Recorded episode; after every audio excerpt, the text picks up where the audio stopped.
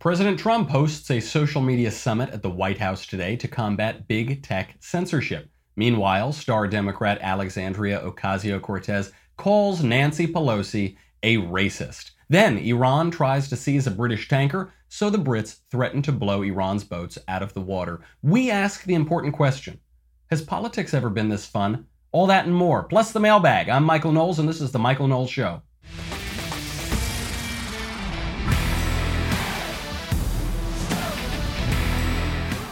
Some people like to pretend that politics has never been this bad. They say, oh no, the chaos in the White House. Oh no, the chaos and the crazy left and the Democrats. We do this because we like to feign hardship. This is something that people do. This is how people bond sometimes in groups. If you're meeting a new group of people, if you're working together or you're on a project together, or you're at a conference or something, you'll notice people like to complain because they sometimes bond over imagined or real hardship. But I am here to tell you, especially with today's news cycle, politics has never been this fun. And it is nowhere clearer than in President Trump's tweet storm about the social media summit. Talk about taking a frustrating news item and turning it to just pure joy. We'll get to that in a second. But first, I need to proselytize to you about my favorite way to sleep which is Purple Mattress. Come into my boudoir. Please sleep as though you are sleeping in my bed. Am I me tooing you right now? I might be. I don't know. Purple Mattress is the greatest mattress ever invented. Period. I love it. I've had the privilege, you know, I travel all around the country to college campuses. I had the privilege on one occasion to stay at the Ritz Carlton, maybe the nicest hotel in the country. And every morning I woke up and I thought, oh, that just doesn't feel as good as my purple mattress. Purple mattress is the greatest luxury I've ever slept in. It is firm and soft at the same time. How is that possible? It's not an inner spring. It's not a memory foam. It's this new material. It was developed by rocket scientists. I couldn't possibly explain it, but it's just amazing. It sleeps cool, which is really important in the summer, so you're not going to just wake up in a puddle of sweat. It's it's an unbelievable bed. I recommend it to all of my friends and even the Ritz Carlton feels like I'm sleeping on a heap of garbage compared to my purple mattress. How about that? It gives you a zero gravity like feel for any sleeping position, and you get a 100 night risk free trial. If you are not fully satisfied, you can return your mattress for a full refund. You're not going to want to return it. It's just great. Backed by 10 year warranty, free shipping and returns, free in home setup, and old mattress removal. You're going to love purple. Right now, my listeners will get a free purple pillow with the purchase of a mattress. That is in addition to the great free gifts they're offering site wide. How do you get this amazing deal? Take out your phone. If you're driving, pull over. Text Knowles, K N O W L E S, to 84888. The only way to get this free pillow is to text Knowles, K N O W L E S, to 84888. Message and data rates may apply. K N O W L E S to 84888. There's a social media summit going on at the White House right now. Why are they doing this? Because the social media big tech companies, every single one of them, have shown that they are willing to censor conservatives. And it started out with the fringy people like Alex Jones, and then it moved into more mainstream kind of comedian types like Gavin McInnes. Then they started going after Steven Crowder, who's about as mainstream as they get. They're going after all of us. They've demonetized a lot of my videos on YouTube. They have restricted or outright censored some of my videos on YouTube. They they restricted my PragerU video about how important words are. They're going after all of us.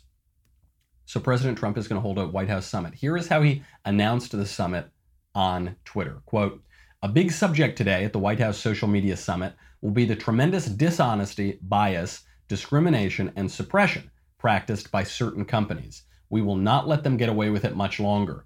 The fake news media will also be there, but for a limited period. The fake news is not as important or as powerful as social media. They have lost tremendous credibility since that day in November 2016 that I came down the escalator with the person who is to become your future First Lady. When I ultimately leave office in six years, or maybe 10 or 14, just kidding, they will quickly go out of business for lack of credibility or approval from the public. That's why they will all be endorsing me at some point, one way or the other. Could you imagine having sleepy Joe Biden or Alfred E. Neuman or a very nervous and skinny version of Pocahontas, 1000 out of 24th, I think you got that fraction wrong, as your president rather than what you have now, so great looking and smart, a true stable genius? Sorry to say that even social media would be driven out of business along with, and finally, the fake news media. I'm sorry. I thought I could get through it, and I can't. I also want to point out there there's some kind of random capitalizations in here. When he was referring to Pete Buttigieg, who he calls Alfred E. Neuman, like the Mad Magazine character, he actually tagged an Alfred E. Neuman account. so I don't know who that person is. This was a masterpiece comparative literature classes, poetry classes, are going to be studying this tweet storm in the future for its rhetorical brilliance. I'm not kidding. What more could you want? This is hilarious and it actually accomplishes something. So, a lot of people, what they think is that Trump's tweet storms are just gratuitous, they're crazy, they're weird, they're they're wacky. They might be weird, they might be wacky, but they're not gratuitous. They actually are accomplishing something. They have a point. He's not just writing them because they're funny, he's writing them because they are calling attention to the social media summit. We haven't heard a whole lot about this social media summit. A couple headlines here and there, but the mainstream media and the big tech companies have had every interest in blacking it out. It hasn't really been trending on social media. The mainstream media haven't been covering it. Why? Because conservatives' voices in social media are a huge threat to both of those institutions. So, how does Trump call attention to it? Is he sends out this wacky tweet storm that is too much to ignore. So he, how does he? He goes after the the fake news.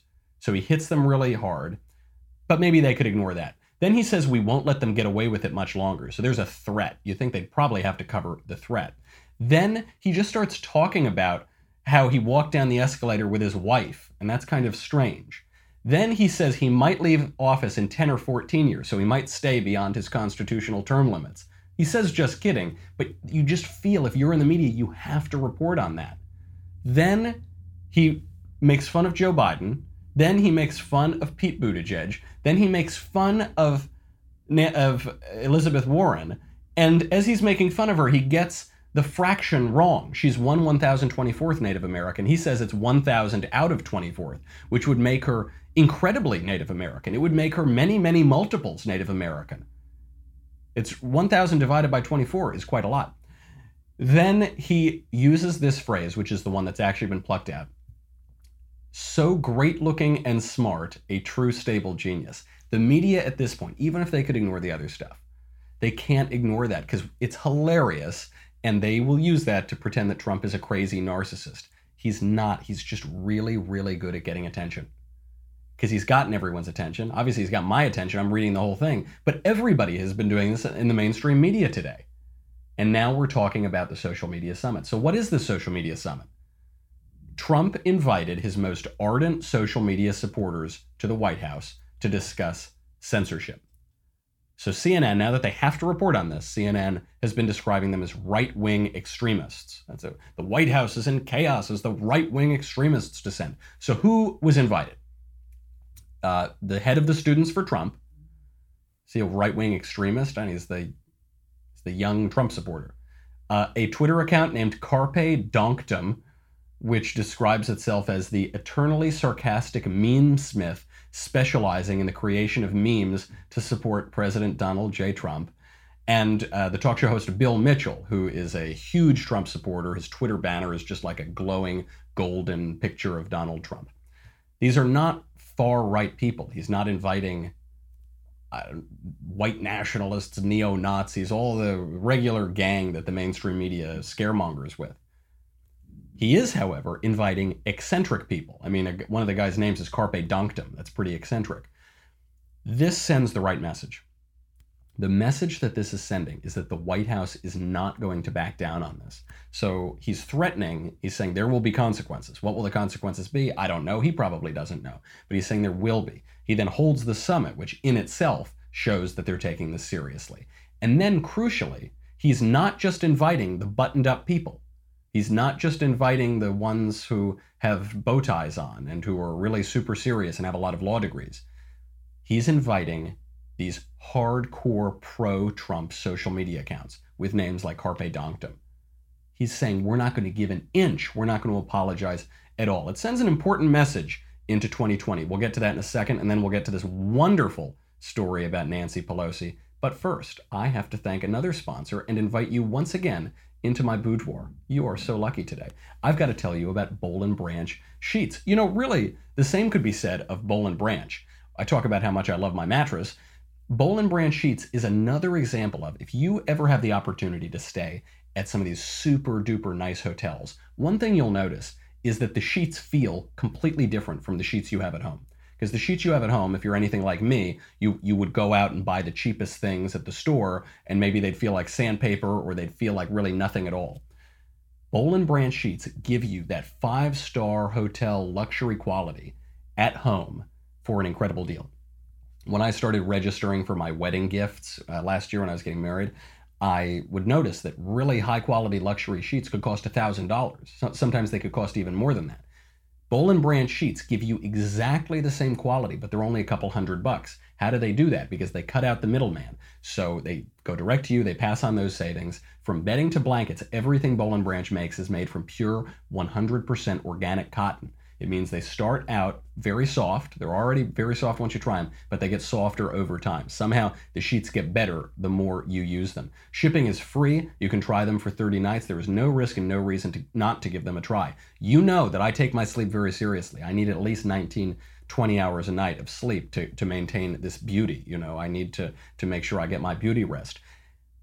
Boll and Branch sheets are top of the line. To get you started right now, my listeners will get $50 off your first set of sheets at bollandbranch.com, promo code Michael, M I C H A E L. $50 off your first set of sheets is a pretty good deal. I'm saving you a lot of money. Go to bollandbranch.com for $50 off your first set of sheets. B O L L and branch.com, promo code Michael, bollandbranch.com, promo code Michael. So, what is the message that Trump is sending here into 2020? The previous GOP strategy uh, this is like BT. We're dividing time between BT and I don't know, AT, the year of our Trump. In BT, in before Trump time, the GOP would have experienced all this censorship, would have experienced all this slander, all of these smears, and they would have stayed quiet. Don't dignify it with a response. Don't acknowledge the eccentric figures in our ranks, people who give themselves names like Carpe Donktum and who post memes all over Twitter. No, no, they're not. We we're just we just wear bow ties and we go to really fancy lunches in Washington. That was the old. The, you know, I, I I love George W. Bush, but George W. Bush did not know how to handle the media. Same thing with Mitt Romney. Mitt Romney had no idea how to handle the media. Still doesn't. Trump doubles down. And he doesn't just double down and say, I defend this person, I defend their right to free speech. He doubles down about how good looking he is. He invites Carpe Donktum to the White House. This shows boldness. It's not just words. It's not just paying lip service to giving everyone a fair shot. He is actually exhibiting that boldness himself. We talk about this all the time. The best uh, defense is a good offense. This has always been the case. So, m- my only criticism of this event is that I'm not there. But I'll be in DC in a couple weeks, so maybe I'll get to stop by the Covfefe Palace then. That is the hope. Uh, this is uh, good news on the GOP front, but there's even more good news, which is on the Democrat front. And this is the chickens coming home to roost. This was only a matter of time. For years now, the left has baselessly smeared conservatives as bigots. We've warned the whole time this is harmful to the public discourse. It's dangerous in a democratic republic. You shouldn't be able to just smear people as bigots. The Democrats haven't cared, they've egged it on. Now the chickens are coming home to roost because the Democrats are starting to use this same cynical strategy against the older Democrats. How did all of this start? How did AOC and her compatriots start accusing Nancy Pelosi of racism? This all started because the most vocal Democrat showboaters on this border crisis uh, refused last week to vote for funding to help mitigate the crisis. That's Ilhan Omar, AOC, Rashida Tlaib, and Ayanna Pressley. These are all the young radicals who every day have me wondering if President Trump should just dissolve the Congress and name himself king for life. I mean, if this is the future of our country, this is the future of Congress, doesn't look very good. And so they've been talking about how important it is to fund this crisis and get the beds and get the sheets and help the kids. And then it comes time for a bipartisan border funding bill. This had broad bipartisan agreement, and they wouldn't do it. And even mainstream leftists called them out over this hypocritical border vote. Here is Rashida Tlaib on Martha Raddatz's show on ABC trying to answer for her hypocritical vote to stop you here for just a second. McAleenan has been sounding the alarm for months for resources to help the migrants. You voted against the $4.6 billion right. emergency border bill to deal with the surge of migrants that included almost $3 billion to provide shelter and care for unaccompanied children. Acting Secretary McAleenan says those funds are critical to get yeah. children out of well, CBP custody and transferred, I, uh, even if the bill didn't have everything exactly, you wanted. But listen to this. Isn't Do you know what the CBP agents said on the ground, though?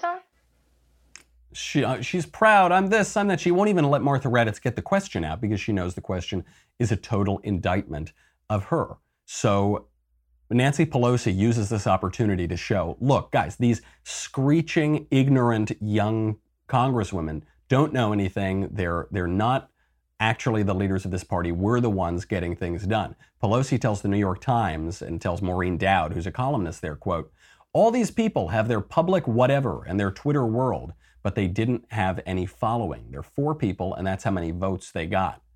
Pretty harsh criticism from the Speaker of the House. She's completely right. AOC made it to Congress with 14,000 votes. There are about a quarter million registered voters in her district, maybe more than that. She got 14,000 votes in that primary that no one thought was going to matter because there was an entrenched incumbent, and Joe, it was Joe Crowley. He'd been there for a long time, and he didn't campaign. She went in, she got 14,000 votes, she wins the primary, she makes it to Congress. So she's got this huge, almost 5 million person Twitter following. No one actually in her district likes her that much. She's polling very low in her district. In fact, part of the reason why AOC is making such a spectacle of herself is because there's a fair chance that she won't get reelected. There's rumors up in New York that they're going to redistrict her out of her district. So she makes this big spectacle. AOC seizes on that. How can, A, or rather, Pelosi seizes on that to, toward AOC.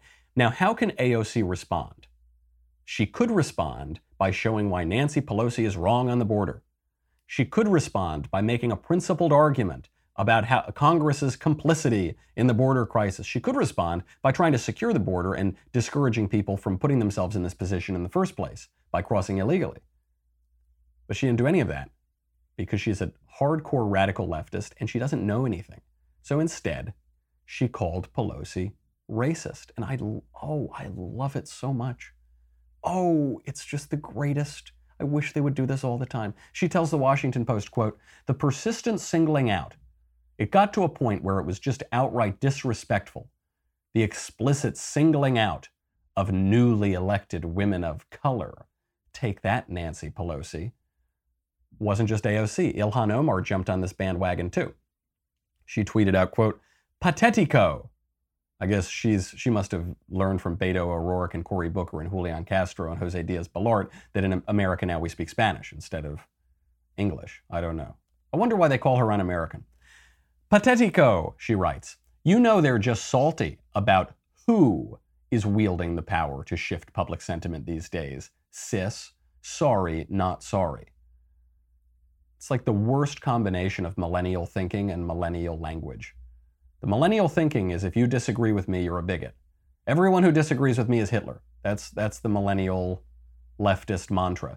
And then there's all this stupid language. You call each other sis, S I S, like sister, which means you're assuming their gender. And that's horribly offensive as far as I'm concerned. Then they'll say things like sorry, not sorry, just these sort of vapid expressions.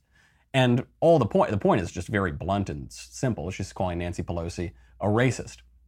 What's ironic about this, and you know my feelings on Nancy Pelosi, there is no evidence that Nancy Pelosi harbors some racial bigotry. It's like when they tried to call Biden a racist. There's no evidence of that. There is, however, plenty of evidence that these young fresh faces, Ilhan Omar, Rashida Tlaib, those people, that they actually do harbor racial bigotry.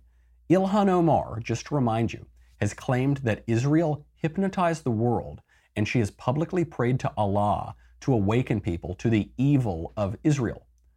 She has claimed that politicians only support Israel because the Jews bribe them, and she has also claimed that Jews aren't loyal to the United States. Repeatedly done this, Ilhan Omar.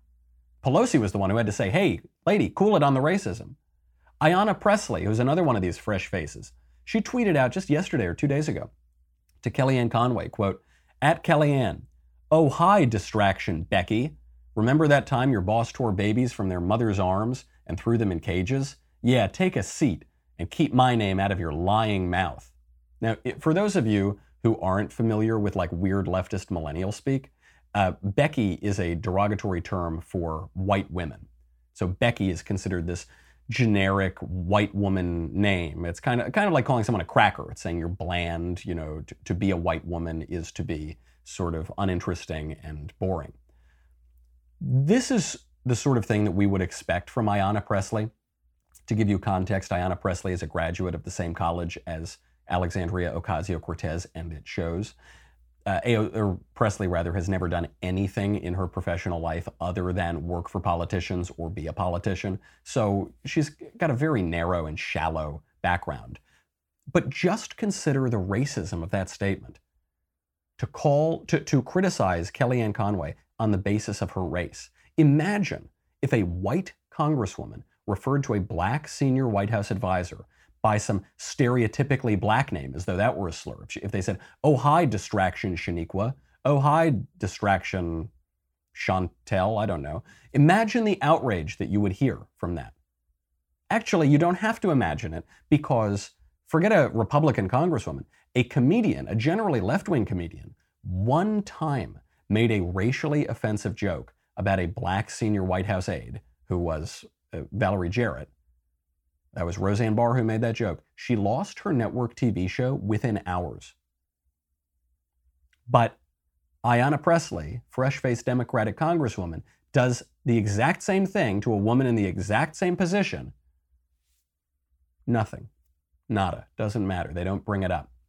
This has always been the double standard. And I suspect it's going to continue to be the double standard. Conservatives have always just dealt with it. I mean, that it's, it is hard to fight back against this because we don't want to get in the muck with them as much as they do. It's just disgusting. You don't want to get into a fight with a skunk because either way, you're not going to leave smelling very good. But now, finally, the Democrats themselves are experiencing the poisonous fruits of their decades of racial divisiveness. This is it. I mean, Nancy Pelosi and her whole crew, they stoked this racial resentment. They stoked all of this racial division. And now they are the victims of it. Because it never ends. If you have a politics that's just based on division and entitlement and resentment and envy, that's not going to end. That's not, we're not going to reach a point where those evil, wicked lusts and passions are satisfied. They are ravenous passions. They go on forever. And now the Democrats are eating their own, and it's absolutely fabulous to watch. Meanwhile, during this entire clown show, one story that has not really gone mentioned is we've more or less just averted a war with Iran. Like yesterday, yesterday, the Iranian Islamic Revolutionary Guard Corps, which is the, the military wing of Iran, attempted to seize a British oil tanker in the Persian Gulf. So Iran, for weeks now, has been provoking the West because they're trying to create a sense of urgency uh, to save the Iran deal that is more or less expired, and they're trying to save certain waivers from uh, Europe so that Europe can continue to cooperate with Iran. And so, what did they do? They set a couple oil tankers on fire. They shot down our drone out of the sky. They're trying to provoke us into some kind of conflict to scare the entire world about, about a war in Iran and a war in the Middle East so that we'll give in to them and basically appease Iran.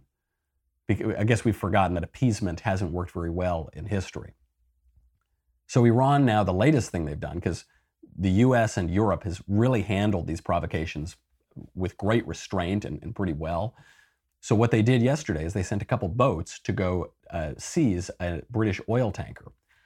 What they didn't expect, though, is that the British oil tanker was being ex- escorted by the HMS Montrose, which was much more heavily armed than the British tanker. So you've got this incredibly provocative maneuver by Iran to basically force the oil tanker into Iranian waters so that they can seize it.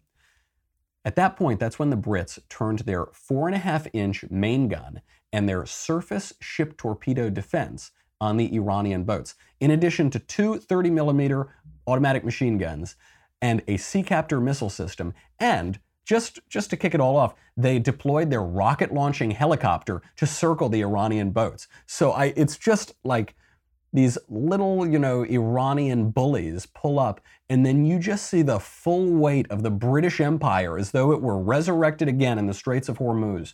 And the Iranians back off. Of course, what are they going to do? They blow them out of the water. This was the uh, this was the the very subdued response from the British. The Royal Navy HMS Montrose, which was also there, pointed its guns at the boats and warned them over radio, at which point they dispersed. Classic British understatement. you know, it's, it's as if to say, yes, well, no, no big deal. You know, uh, it's okay. We, we averted it. This was a major provocation. This could have turned into open fire. How was this averted? How was the possibility of war averted? It was because the British were prepared to go to war. I mean, this is the premise that we've been talking about for weeks. The way you get peace is by being prepared for war. You get peace through strength. It's the phrase of Ronald Reagan. It's the phrase of Barry Goldwater. It's the phrase of conservatives now for 70 years. Peace through strength. You'll hear the left try to uh, browbeat conservatives and say, You're warmongers, you're hawks, you're bloodthirsty because we want to build up the military. You should point out to them that the two most peaceful presidents in modern history are Ronald Reagan and Donald Trump. And those are the two guys who were called cowboys. Those are the two guys who were called warmongers. Those are two guys who have built up the military dramatically. But they've built up the military because they know by building it up, they're reducing the likelihood that, that we're going to actually have to deploy the military. Bullies, when you don't stand up to a bully, when you appease a bully, that is an open invitation for aggression. That is an open invitation for war. When you stand up to them and you launch your, your, you deploy your rocket launching helicopter to circle them and you point all your guns at them and you say, we will blow you out of the water, not a shot is fired. That's how you have peace. It's a lesson the left doesn't usually get, but we should send it because the, the lessons of history are clear. Appeasement doesn't work, and and uh, being prepared for war does work. And moreover, imagine if a bullet had gone off yesterday. We would be talking today about possible war with Iran. And now we don't have to talk about that. Now we just get to talk about Donald Trump calling himself good looking and youthful and a very stable genius and making fun of Sleepy Joe and making fun of Alfred E. Neuman, Pete Buttigieg, and watching the Democratic Party implode on its own premises because now they're just all calling each other racists and bigots. We get this wonderful news cycle. Politics has never been more fun than it is right now. And the reason it's fun is because we're extraordinarily prepared. We're showing a tough face to big tech, tough face to censorship, tough face to Iran because we are standing up, willing to do hard things, we get to have as much fun and we get to guzzle as many leftist tears as we want. We have got to get to the mailbag, but first, speaking of leftist tears, go over to dailywire.com. You get me, you get the Andrew Klavan show, you get the Ben Shapiro show, you get the Matt Walsh show. You get to ask questions in the mailbag, that's coming up right now. You get to ask questions backstage. You get another kingdom, you get everything, and you get the leftist tears tumbler. Never more important than now, and it's only going to heat up as we approach 2020. Go to dailywire.com. We'll be right back with the mailbag.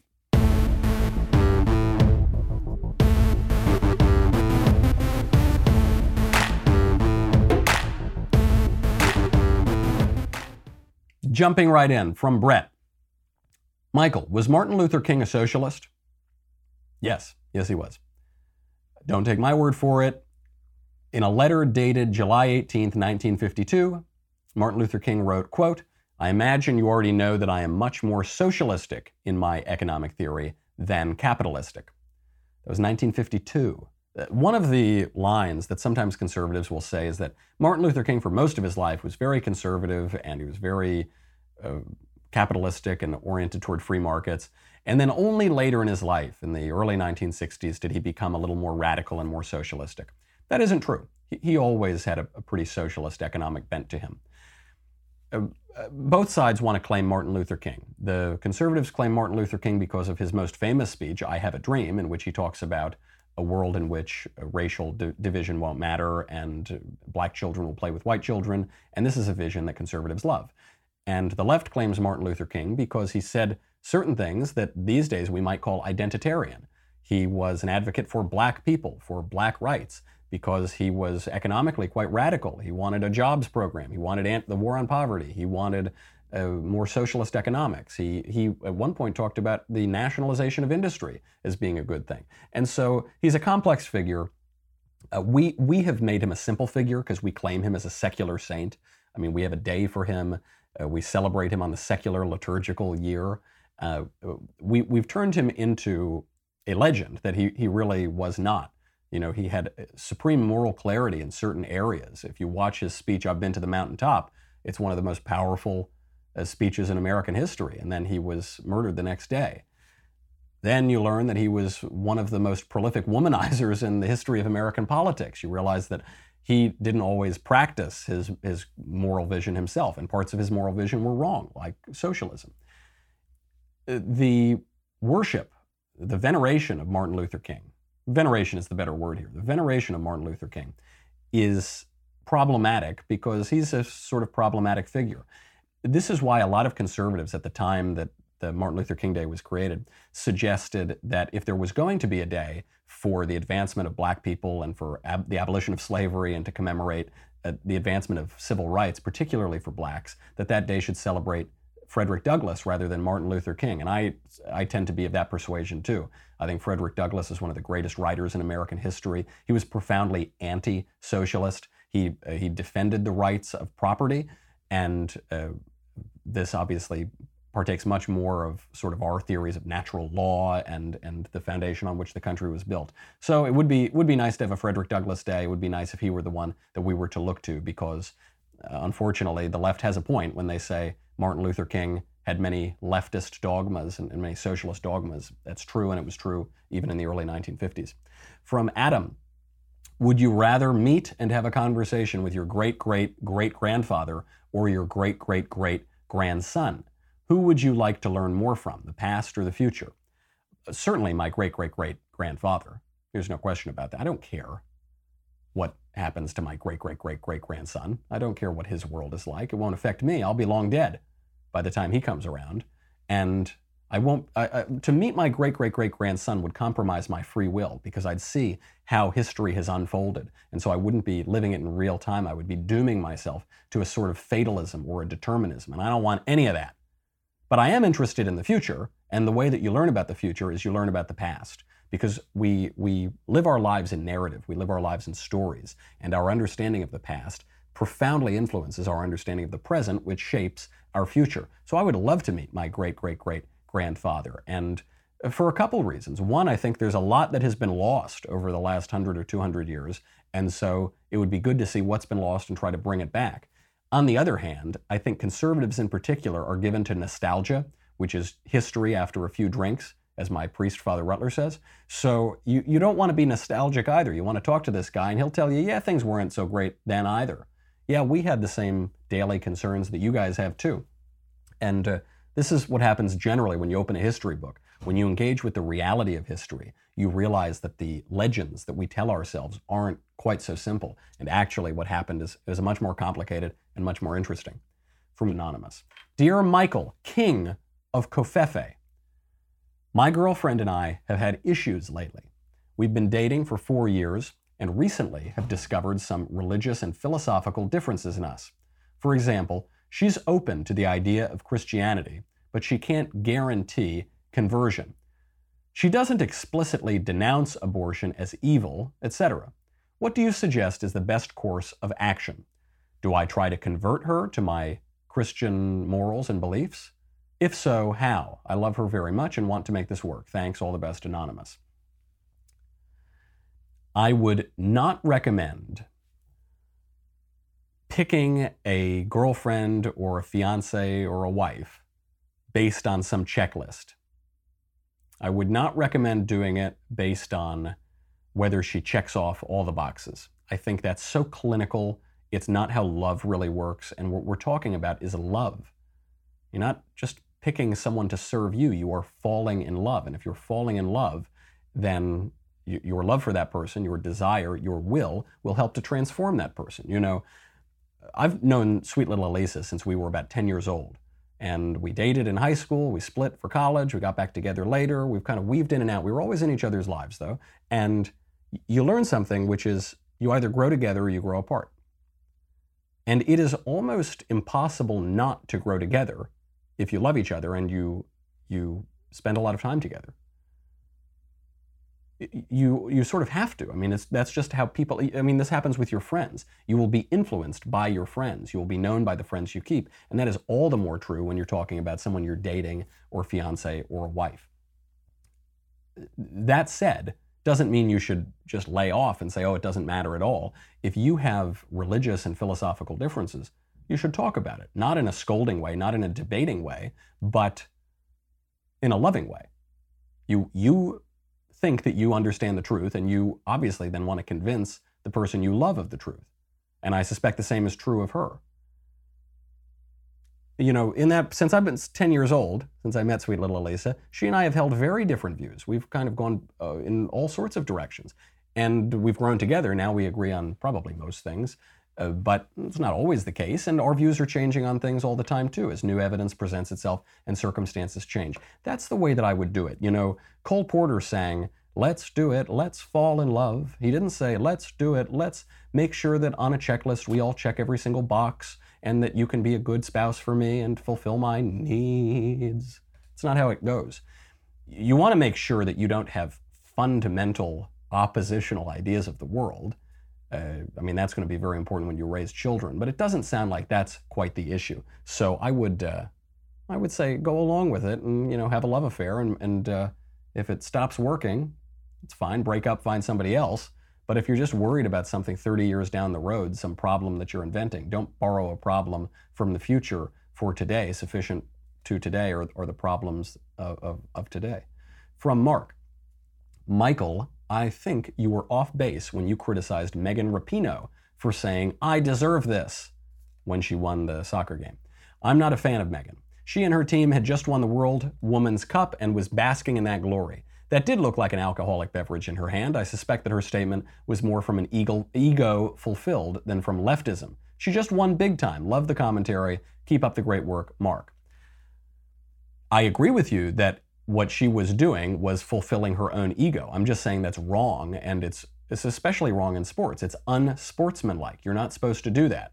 At the end of a game, you're supposed to go around and say good game to everybody. You're supposed to be humble. You're supposed to obviously take some joy in your achievement. You're supposed to succeed. You're supposed to win. But then you're not supposed to just talk about how great you are and say, I, I deserve this, I deserve this. I mean, she, she wasn't joking when she said, you can sort of joke about, I'm the greatest. It, Muhammad Ali sometimes would joke about it. I'm the greatest. And he, but there was a real wit. There was a real cleverness. She didn't have wit or cleverness. She said, I deserve this. She doesn't deserve this. She won a sports game for a variety of reasons, some of which are her own talent, which she doesn't deserve. She was just given her talent. Some of which is her skill, which she has worked on and developed over time. Some of which are the circumstances of the people she was playing with and the people that she was playing against. Say thank you. Say good game to the other guys. Say I'm really glad we won. Say it's really cool that I get to hold this trophy. Say I'm so grateful to this country that they would allow me to represent them, to, to have this great feat. But I deserve this? You don't deserve anything. What you're saying is it's not about leftism, it's about ego fulfilled. Leftism is ego fulfilled. I mean, they actually celebrate pride. It's all just me, me, me. I deserve this. I deserve that. That, that is what it is. You're completely right, but that's leftism, and that's no good. From Michael. Hey, Michael. It's Michael. Hi, Michael. Out of all in the Daily Wire, cheers to you for having the best show. That's very kind. Thank you very much. Feel free to gloat. Well, I'm not Megan Rapinoe, so maybe I won't. Anyways, how do you react when there are things that are personally challenging for your faith, whether that be history or doctrine? Good question. History doesn't challenge my faith. One, because the history of Christianity is extraordinarily misrepresented in the pop culture. And as someone who spent even a few moments skimming through the history, uh, you, you, can just point out the glaring historical inaccuracies that, that people regularly point to. you know, the Crusades is the worst event in the history of the world or something like that.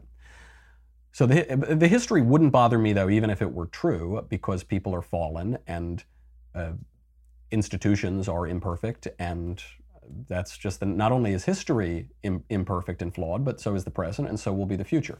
That doesn't challenge my faith at all. Actually, my faith tells us that. My faith tells us the poor will always be with us.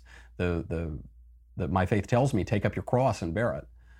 So that's fine. The doctrinal aspects uh, are actually one of the reasons why I'm Catholic and why I, I like the Catholic Church quite a lot, is because despite all of the many, many immense problems over the millennia in the Catholic Church, the weight of their history, the inertia of that institution, has, I think, protected it from a lot of the doctrinal craziness that we're now seeing in some of my other friends' churches, where they've got pride flags outside of the church, or they're they're changing doctrine willy nilly, or they're radically changing views of the human person and marriage and abortion and life and all of these things.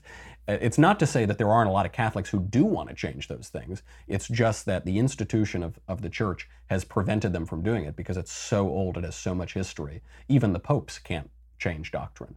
The popes are, are very fallible when they're, when they're trying to change doctrine. So it do, doesn't present uh, many challenges. I do have a lot of questions about the faith. I mean, I don't know I don't know even one drop in the ocean of, of what the faith is. I don't comprehend even one iota of the faith.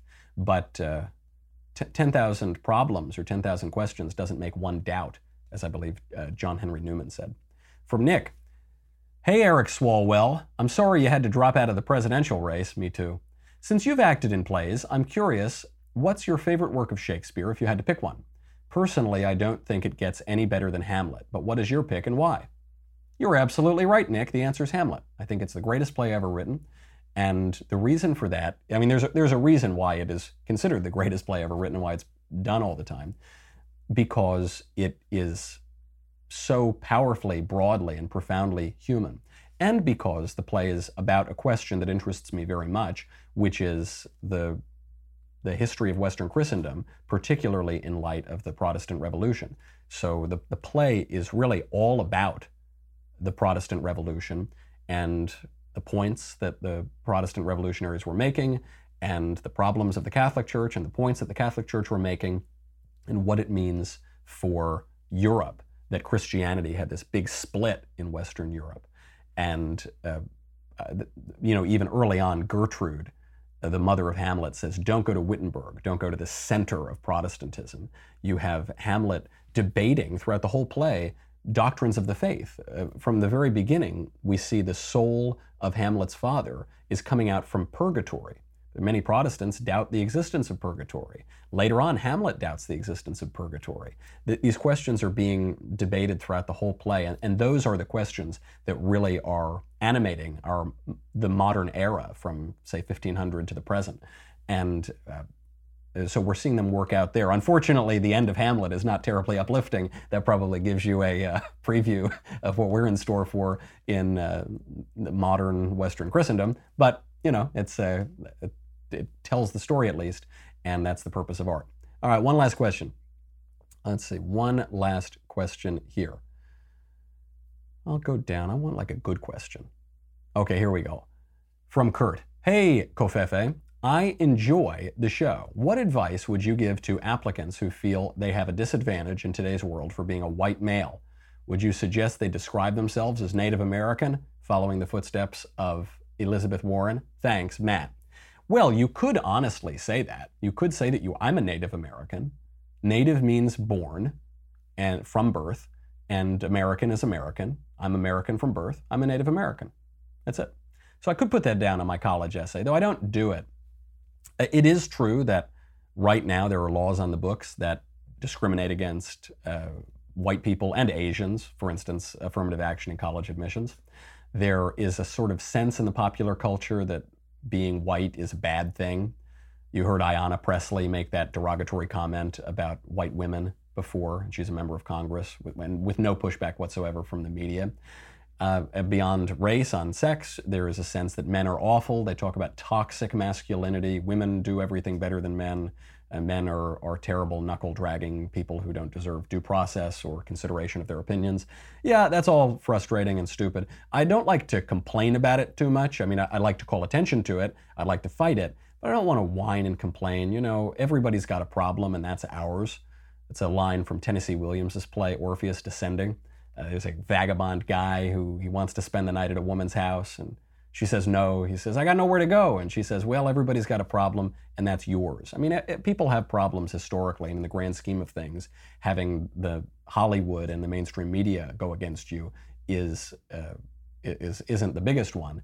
Also, suffering can be sanctifying. So, if you do it nobly, if you respond to suffering in a dignified way, that is good for your soul and it's good for society. So, that's what I would do. I wouldn't try to cheat it, I wouldn't try to get around it. I would just honestly say, I am who I am. I'm not sh- ashamed of the circumstances of my birth, neither are you. I would point out the uh, contradictions and the double standards in their racial and sexual arguments.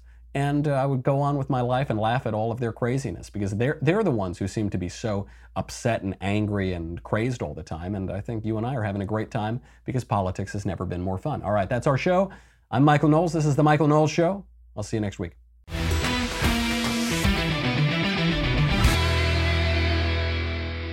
The Michael Knowles Show is produced by Rebecca Dobkowitz and directed by Mike Joyner. Executive producer Jeremy Boring. Senior producer Jonathan Hay. Our supervising producer is Mathis Glover, and our technical producer is Austin Stevens. Edited by Danny D'Amico. Audio is mixed by Dylan Case. Hair and makeup is by Jesua Olvera, and our production assistant is Nick Sheehan. The Michael Knowles Show is a Daily Wire production. Copyright Daily Wire 2019. Today on The Ben Shapiro Show, AOC versus Nancy Pelosi. The catfight, can we call it that? Begins. That's today on The Ben Shapiro Show.